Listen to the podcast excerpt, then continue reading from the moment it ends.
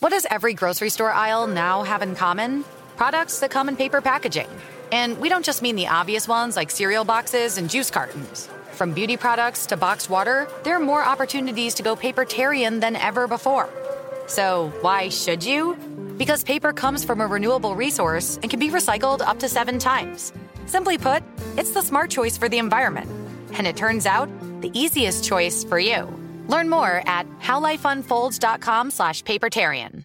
When you buy Kroger brand products, you feel like you're winning. That's because they offer proven quality at lower than low prices.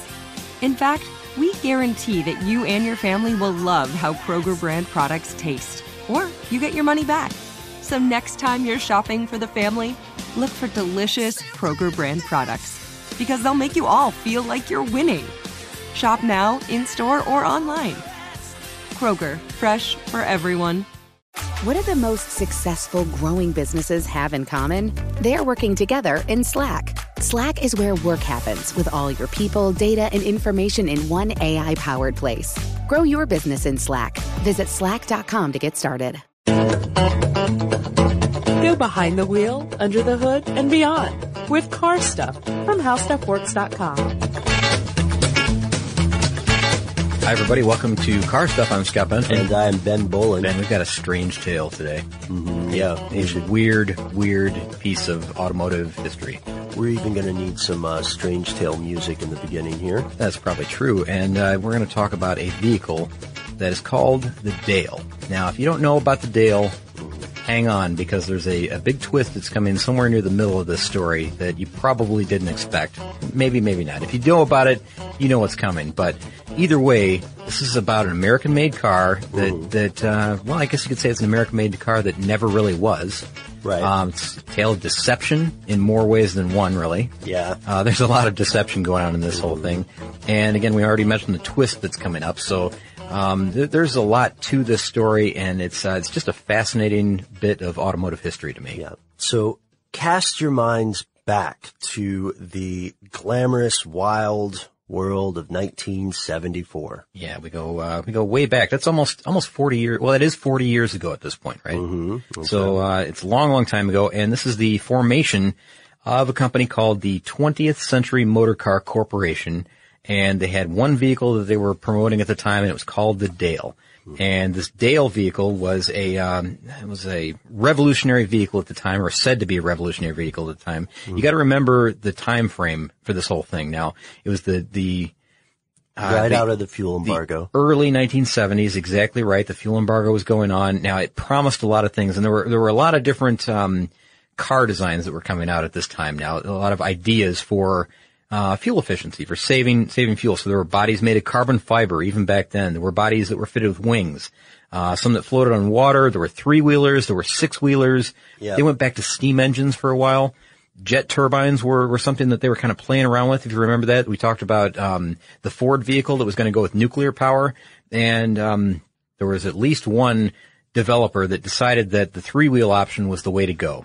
Ah, yes. That was a gentleman named Dale Clift. Dale Clift. Now, this is uh, the guy that uh, the Dale car is eventually named after. Uh, but you know, he has, he plays a, a role in this, but not as much of a role as you may think. Um, early on, we'll talk about him quite a bit here, but he had this idea. He said, "I wanted to make this this three wheel vehicle."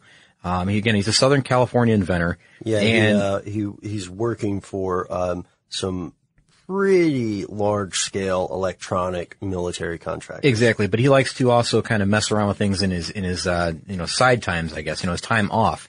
Um, and he was kind of mechanically messing around with a lot of different personal projects. I think he he built a uh, bicycle motor and he built a device that was designed to blow insulation into an existing wall.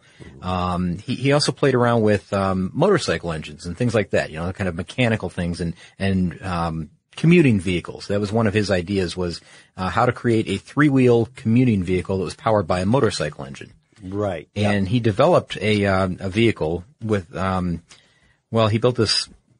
You know, I don't know if we want to say that he built it with a friend, maybe from uh, the company that he's working with. And I don't, I don't want to really give too much away here at this point, but he built it in his garage in, in, in suburban Los Angeles, and it was the three-wheel design. It was, uh, if I can just describe it this way, it was this is the way it was written in the place where we're getting this this book or the, this information from, this story from. Oh yeah, and this would called be familiar to our listeners. yeah, that's right. It- It's called, the book is called History's Greatest Automotive Mysteries, Myths, and Rumors Revealed. And we've used this several times in this podcast, uh, to, you know, glean some stories from, uh, some of the stranger, uh, stranger parts of, of our past, I guess, in, in automotive past. Yeah, this is kind of like a, a a collection of Ripley's Believe It or Not tales specifically about cars. Yeah, it's like think of like a like a Snopes story only expanded. You know, there's a lot more information here, so we're gonna kind of read through this, and there's there's parts of this article that we'll read, and uh, and and one part that I want to read here is about this vehicle. Now, the vehicle itself, uh, they say that the frame consisted of, of half-inch electrical conduit with the joints that were brazed together. So the mechanical components came from a motor, from the motorcycle world. Mm-hmm. The engine, for example, was a, a robust 305cc twin from a Honda CB77 Superhawk. And while there were two front wheels, they were suspended with motorcycle style forks. So the whole thing was covered, and the whole thing was covered with Naugahyde in a metal flake maroon. Which is crazy. Now, Naugahyde, you know, that's like plastic leather, really. That's Yeah. fake leather. Yeah. And, uh, so that's the exterior of this. And we talked about that, that an obscure car that was covered with something like this, but it had foam, I think, on the outside. Yeah, right? yeah. Uh, similar type covering. that was the, um, uh, Safari car. That was it, right? Yeah, in our in our um obscure car episode. Yeah, exactly. Now he he completes this three wheel prototype vehicle, which which they say it actually looked pretty good from the outside. Uh, he completed it in 1973, so he's working on this early on, and um, he he used it to drive around town. He used to get around town in this thing. He would go back and forth to work, and you know he had it licensed for street use. Right. He had it registered as a motorcycle. Now, of course, it wasn't perfect. It had a lot of the disadvantages that you see in cottage industry, garage built vehicles. Mm-hmm. So carbon monoxide could leak into it. Um, oh, and it was a two seater too. Exactly. Yeah. that. Yeah, that's pretty good. So two seater. So he would sometimes take a friend uh, with him to work, or you know, just just to run errands around town. And Sure. uh, people, it, it garnered a lot of attention. In fact, it it, it got attention of. Um, uh, local press eventually, and I'll tell you about that in just one second. But I also want to say that you know, along with you know everything that it was doing right, it also had a lot of flaws. Now, some of these flaws, I guess, and, and these are typical of somebody, you know, something that someone would build in their garage. Right, right, right. Like Some- you said. Yeah, I mean, it would leak carbon monoxide Yeah. into the cockpit, which is a bad problem to have. I'll tell you that if you're going a long trip. Um, you know, the stopping power from the brakes was really, really negligible because tiny tires, uh, cable-driven brakes. Right. You can imagine what that was like. And and this might surprise some people who I, I don't know if you're a fan of Naugahyde or something, but it turns out that if this thing ever got in a crash, Dale was screwed. yeah, if you're driving a Naugahyde car, uh, I don't think you're going to want to hit too many other vehicles or walls or anything like that, or really anything at But all. again, this is the kind of car that we have talked about before, the kind of vehicle rather. It's a small, light vehicle with a kind of short range, at least the way he was building it, that is meant for not highway driving, it's meant for commuting inside a city. And that's exactly what he was doing when finally, you know, some of the, the local press, I guess, kind of got wind of what was going on and they saw him around town and they said, Hey, let's make a great story. Let's talk to him. So they actually interviewed him and they talked to him about, you know, what he was doing and, and got a story and everything. That was all kind of interesting. But then that gets more attention because more people see this. And through that attention is where possibly this may be the turning point in the story. This is the twist that I was going to tell you about, but this is where a meeting happened that I think was a setup right from the very beginning. And a lot of people, I think, think looking back that this was a setup. It was a planned meeting. But um, in 1974, while he was eating dinner in a restaurant on Ventura Boulevard, he was approached by a stranger who told him who knew uh, that, that that stranger said that I know somebody who might be willing to put this three wheel vehicle that you have into production. right, which at the time, some people were saying he called it the commuter cycle. Yeah. Yeah. Uh, so a lot of this story, it's time to introduce this other guy too. A lot of this story comes from a close friend of Dale's. Yeah. Named Richard Smith. And so, uh, Richard Smith wrote a book about this called The Dale Automobile, An American Dream.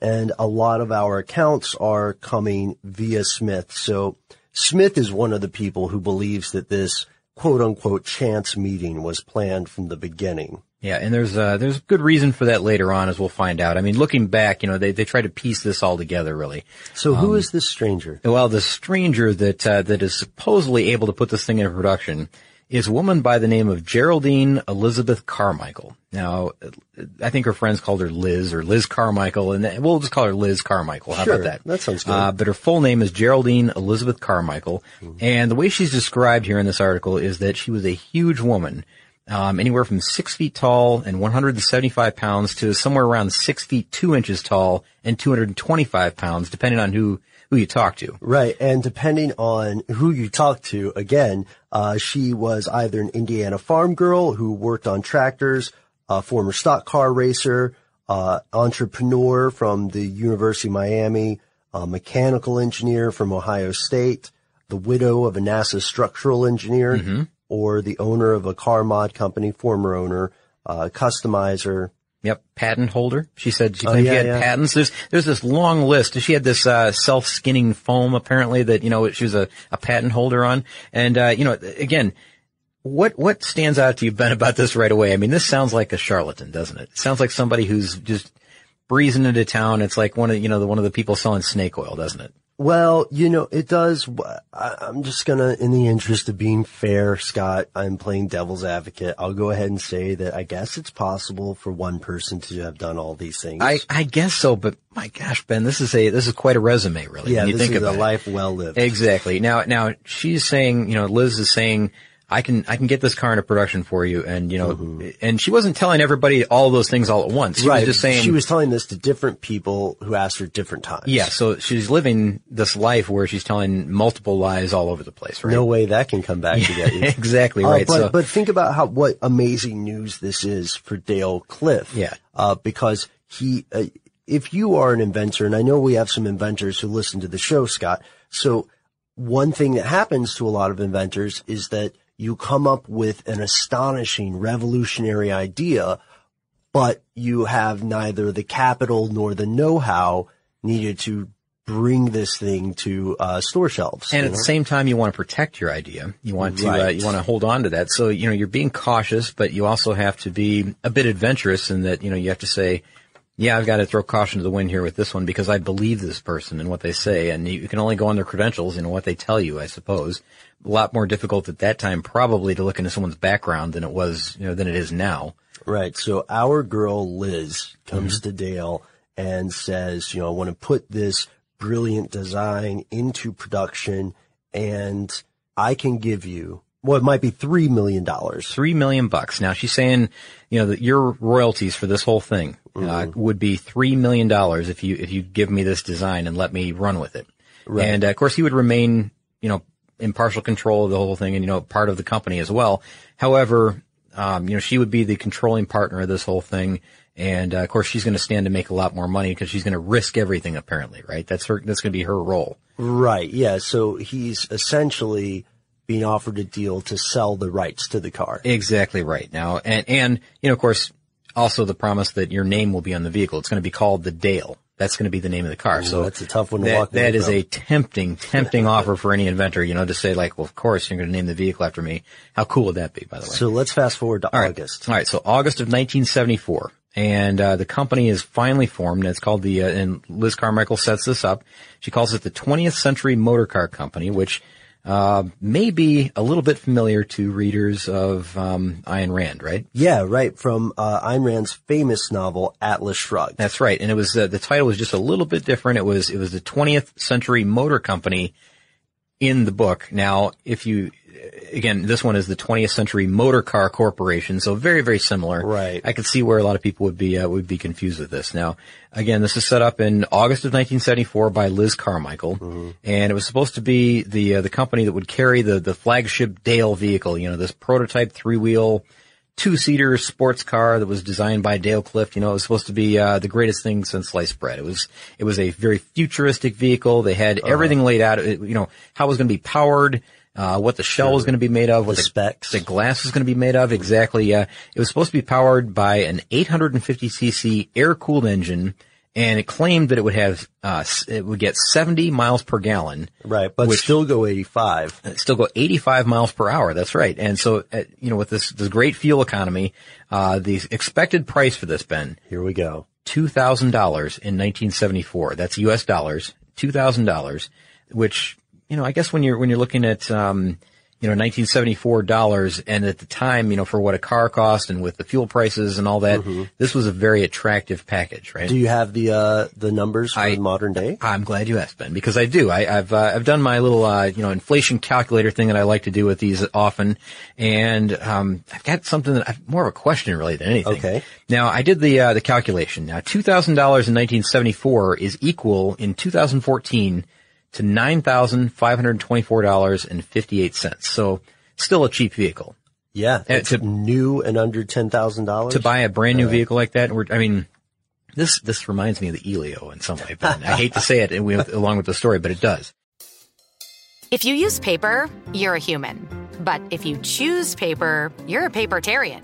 Someone who lives a paper based lifestyle because it has a positive impact on the planet. And also because it's the easiest choice you'll make all day. Seriously. It's as easy as reaching for boxed instead of bottled water. It's as easy as opting for beauty products that come in paper packaging. It's as easy as grabbing eggs in a cardboard container. And that's all in one trip to the grocery store, which, if we're being honest, you were planning to go to anyway. But paper isn't just an easy choice. Papertarians know that it's the smart choice too. Because paper comes from trees, a renewable and sustainably managed resource. And paper products are designed to be recycled. In fact, when you choose products that come in paper based packaging, those fibers can go on to be recycled up to seven times. So why wouldn't you go papertarian? I'll wait. Learn more at howlifeunfolds.com slash papertarian. Get emotional with me, Radhi Devlukia, in my new podcast, A Really Good Cry. We're going to talk about and go through all the things that are sometimes difficult to process alone. We're going to go over how to regulate your emotions, diving deep into holistic personal development, and just building your mindset to have a happier, healthier life. We're going to be talking with some of my best friends. I didn't know we were going to go there on this. People that I admire, When we say listen to your body, really tune in to what's going on. Authors of books that have changed my life. Now you're talking about sympathy, which is different than empathy, Yeah. right? And basically have conversations that can help us get through this crazy thing we call life. I already believe in myself. I already Yeah. see myself. And so when people give me an opportunity, I'm just like, oh, great, you see me too. We'll laugh together, we'll cry together, and find a way through all of our emotions. Never forget, it's okay to cry as long as you make it a really good one. Listen to A Really Good Cry with Radhi Devlukia on the iHeartRadio app, Apple Podcasts, or wherever you get your podcasts. As the number one audio company, iHeartMedia gives you access to all. Every audience, live conversations, trusted influencers, and the insights and data you need to grow. iHeartMedia is your access company. Go to iHeartResults.com for more. Now, here's something that I want to want to point out. I went to a, a site called The Cost of Living, thecostofliving.com. Yeah. And I looked up what the average price of a car was in 1974. And the average price in 70, 1974 was $3,750. So this vehicle is coming in way under the average price. Yeah. Nearly half, almost Yeah, half. almost half. Almost half of it.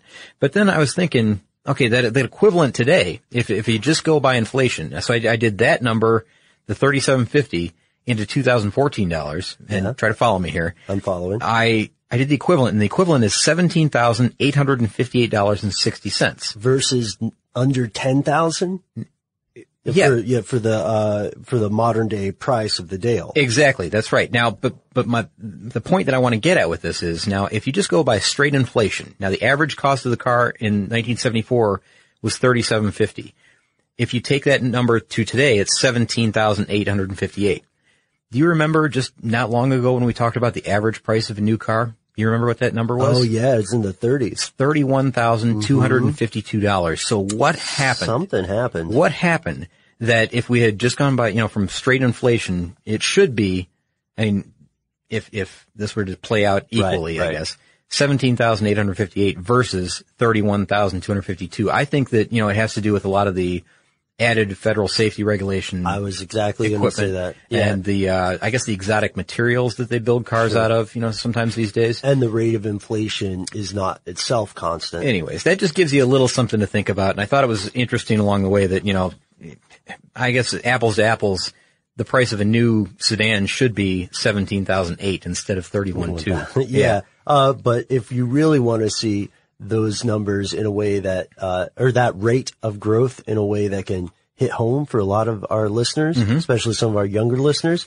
check the cost of college back in 1974. Oh my gosh, these these Adjust things that for inflation. These will drive you insane if you go back and you look at look at some of the numbers. So if you want to go to the costofliving.com and you can find Yeah. some information there, and if you pair that up with an inflation calculator, that's where you'll start to get mad. I mean, mad. make yourself a stiff drink, honestly, if you drink before you read some of this stuff. Do But- something. Try to relax. But here we are back in 1974 in August. And Scott, this feels cinematic, some of the stuff that's going on, Yeah, right? some big claims. Right, right, right. So, uh, Liz Carmichael immediately gets together a sales team. Uh, they start producing vehicles in, uh, Deering Avenue, or excuse me, on Deering Avenue in Canoga Park. Uh, they've got an office in Encino and she famously says, look, we're all going to be fabulously wealthy or we'll go to jail. Ah, very prophetic, right? Yeah. yeah, as we'll find out. And I'm sure that you know where this is going now, but there's still another twist. But before we go on, Scott, I'd like to pause for a moment with that cliffhanger prophetic statement. So we were we were talking here about the Dale, right? Yes. And uh, and we were just getting to some of these big claims, I guess that uh, that Liz Carmichael was making about this vehicle, right? Uh, excellent mileage. Yeah. Great performance speed. Exactly. And she has a, a six page full color brochure printed up, which showcases all of the things that, you know, the Dale is supposedly going to do. The 70 mile per gallon Dale. Dollar for dollar. The best car ever built. Yep. The most exciting new car of the century. The first space age automobile. Designed and built like it's ready to be driven to the moon. The most exciting idea that ever happened to personal transportation. The eyes of the world are on the amazing new Dale. It's a masterpiece in automotive design and engineering, a whole new standard of performance, economy, and safety available in no other car in the world today. So these bold, bold statements, Yeah. you know, that come from this brochure, and these brochures, by the way, are still out there. You can, you can find one if you know a collector, I would guess. Um, So, uh, difficult to find, but anyways. So they also claim the, the car's structure itself is everything but bulletproof. Yeah. yeah. Uh, so they said that the uh, shell of the Dale was made of a quote rocket structural resin, whatever that means. Ah, well, that goes back to her, you know, she's the widow of a NASA structural engineer. Oh, that's right. I'm sure it was her uh, hus- her former husband's secret invention. Uh, it will absorb over four times the impact of a Cadillac without serious damage. Uh, and the the windows were made of something called Rigidex. Yeah, yeah, which is, uh, hmm, I've never heard of Rigidex, but it's 70 times the impact resistance of safety glass. So only the force of a bullet, Ben, could penetrate that. Yeah. That's according to her. And so, uh, additionally, it had a printed circuit dashboard. So, I'm laughing about this one. yeah, okay.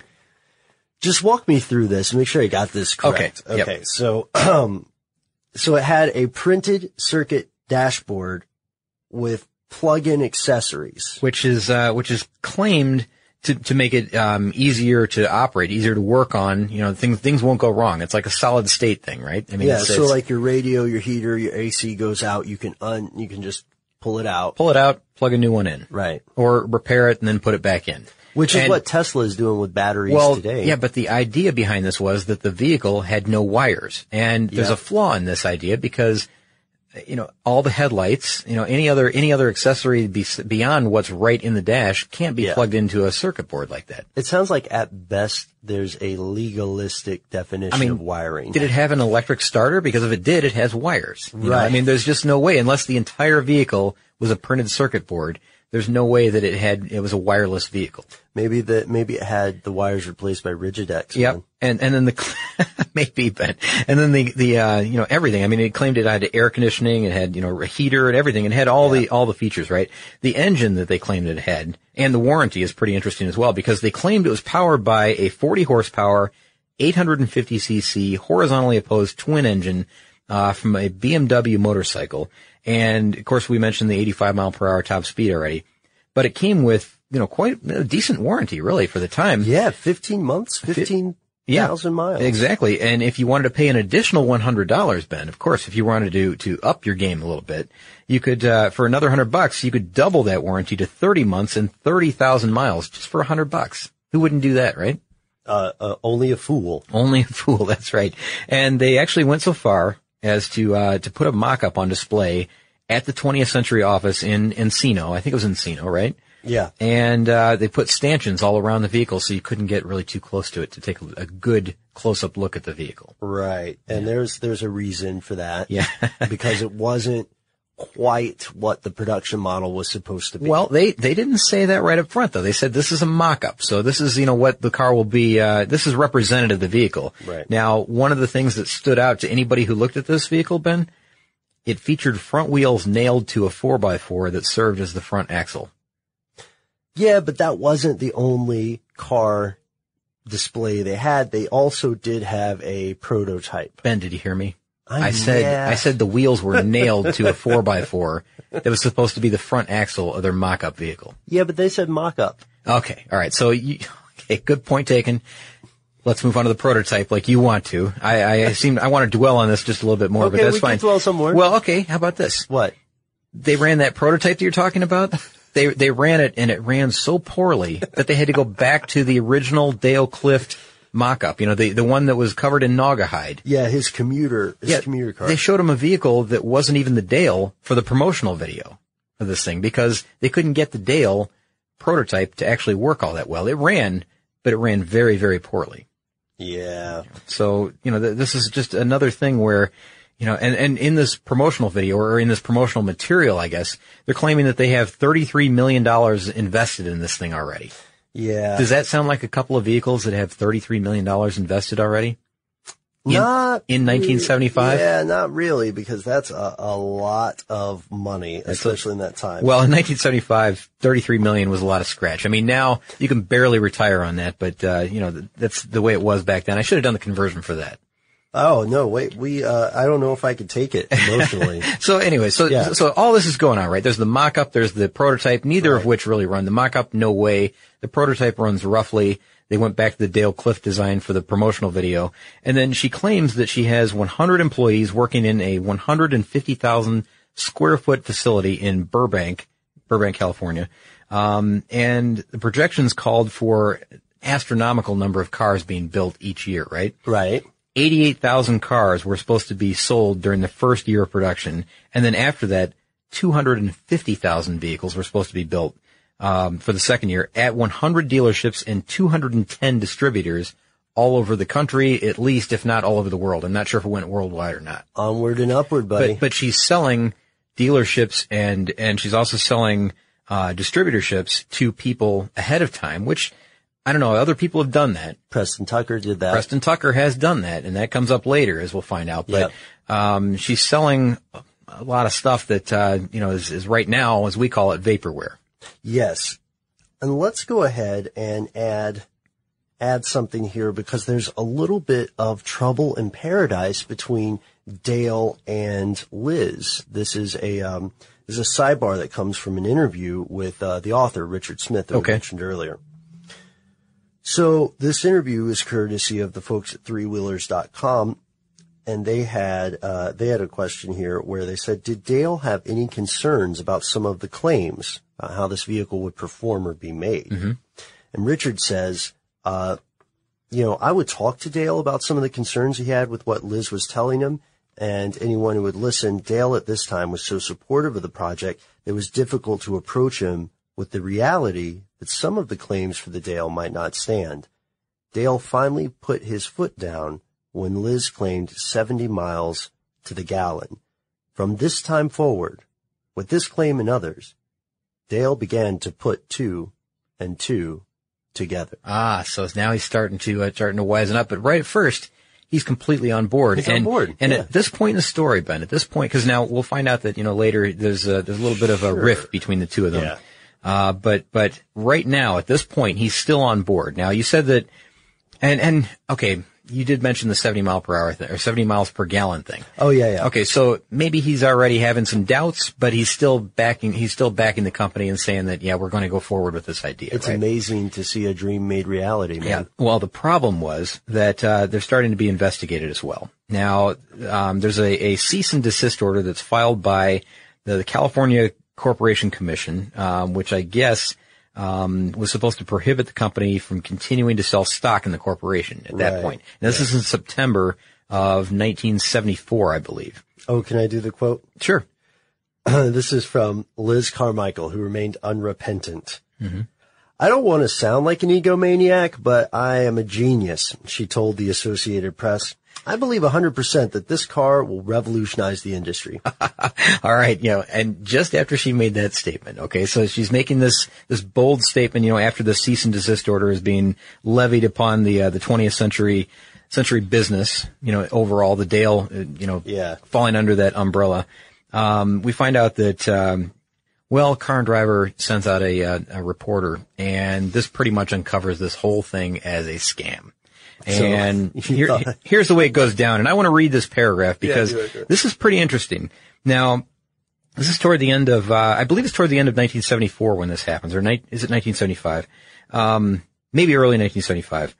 It says Car and Driver dispatched photographer Mike Salisbury to see Carmichael at her plant in person. So he's headed out to the plant to take a photograph and, and get the story for Car and Driver magazine, right? A yellow egg-like car, which was the Dale, was parked in a corner. And so this is, you know, the, either the mock-up or the, um, or the prototype. I'm not sure which. It says when, when he went to the vehicle, there was no gas pedal or steering wheel in the vehicle. So it sounds to me like it's maybe the mock-up. Um, ringed around the car when he arrived were a couple of guys wearing Clark Kent glasses and scribbling on, on clipboards. Salisbury was convinced that they were performing a pantomime for his benefit. So this is a ruse right at the, right from the, the onset, you know? Yeah. You got people that are supposedly, um, I don't know, been scientists that are doing, you know, making scientific evaluations of the vehicle and, Uh, well, they're wearing glasses. they're wearing glasses and lab coats, I'm sure. Yeah. Uh, but they're definitely intended to give, uh, this car and driver reporter the idea that, yeah, there are people working on this car all the time and they're very Right. important. On They're- the off chance he's a moron. Yeah, So very, very studious. What's the rest of this? Well, as soon as as soon as they walked away from the vehicle, you know, because they had they were done with their clipboards apparently at that point. Uh, as soon as they walked away, he opened the engine compartment and found that there was a Briggs and Stratton lawnmower engine inside. And it didn't take much to realize that the whole thing was a scam. He said, you know, but but the best was yet to come. And I think if you're okay with it, Scott, on that note, let's pause this for part one of our podcast on the Dale car. I mean, as he says, the best is yet to come. Can we break it right here? Yeah. Let- I don't think listeners are getting tired of it. I hope not. No, I hope not because this is not even the, this is not even the crazy part. Now there's a there's a, a crazy twist coming. I'll tell you that. Yeah. And just to give us a taste of a little something different, I've got some listener mail before we close out. Let's do it. Okay, Scott, Ben W. writes to us from, I'm going to mispronounce this, Sammamish, Washington. That's got to be close. I don't know. It sounds like a drunk person trying to say sandwich. I'm probably saying it wrong, Ben, but thanks for writing to us. He does say it's it's uh, east of Seattle. So Ben W says, "Hi Scott and Ben, thank you from yet another Benjamin. You guys do a great show. You've got me a lot more interested in cars. Well, thanks, man." Very good. Uh, ben goes on to say, I'm just finishing up listening to your latest show about putting one horsepower motors into cars and thought you might enjoy this fun fact. The Seattle Space Needle's rotating ring operates on just a 1.5 horsepower motor, That's incredible. which was an upgrade from its original 1.1 horsepower motor. No kidding.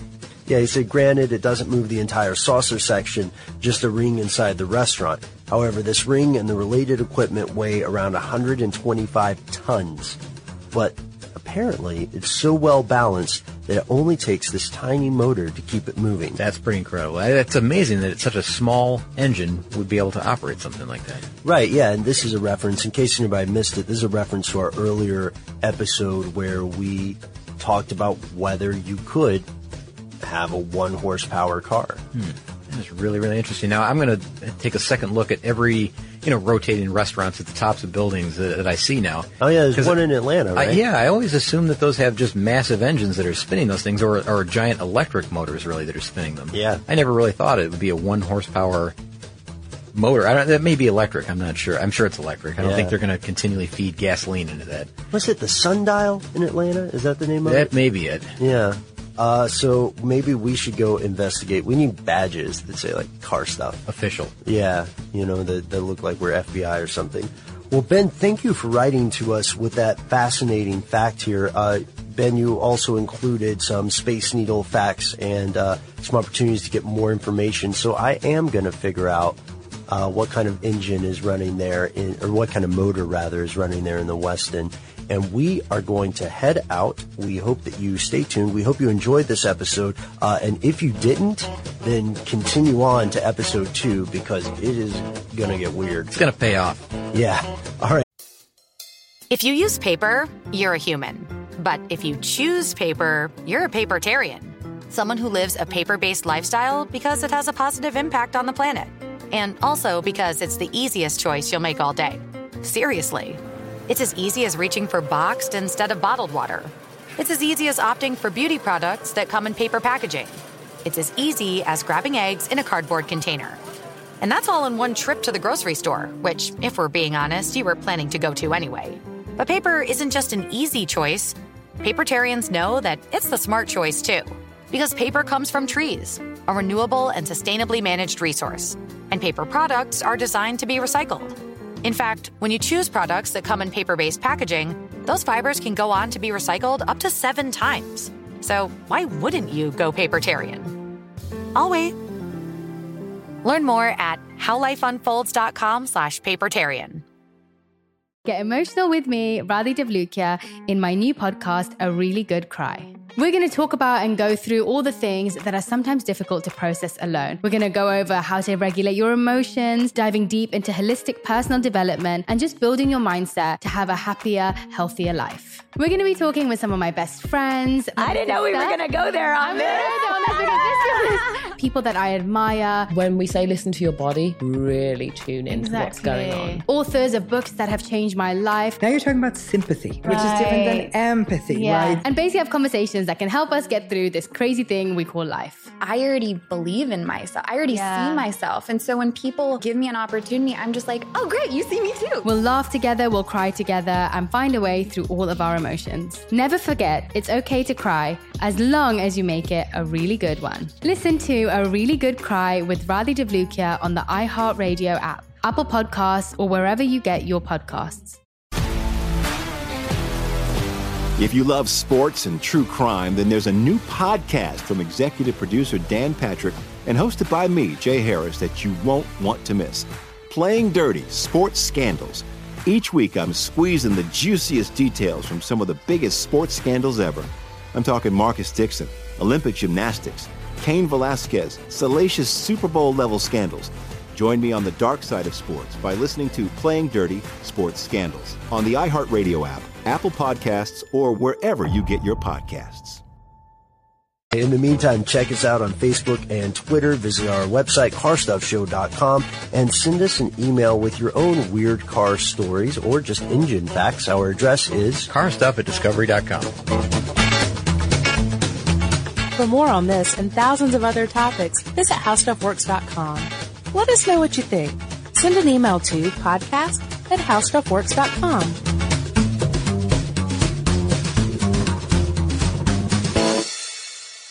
This episode brought to you by 20th Century Studios' Kingdom of the Planet of the Apes. Director Wes Ball breathes new life into the epic franchise. As a ruthless king attempts to build his empire at the expense of the remaining human race, a young ape begins a journey to fight for a future for apes and humans alike. Kingdom of the Planet of the Apes. Enter the kingdom in IMAX this Friday and theaters everywhere. Get tickets now. Viking, committed to exploring the world in comfort. Journey through the heart of Europe on an elegant Viking longship with thoughtful service, cultural enrichment, and all inclusive fares. Discover more at Viking.com. Get emotional with me, Radhi Devlukia, in my new podcast, A Really Good Cry. We're going to be talking with some of my best friends. I didn't know we were going to go there on I'm this. go there on this because People that I admire. When we say listen to your body, really tune into what's going on. Authors of books that have changed my life. Now you're talking about sympathy, which is different than empathy, Yeah. right? Never forget, it's okay to cry as long as you make it a really good one. Listen to A Really Good Cry with Radhi Devlukia on the iHeartRadio app, Apple Podcasts, or wherever you get your podcasts.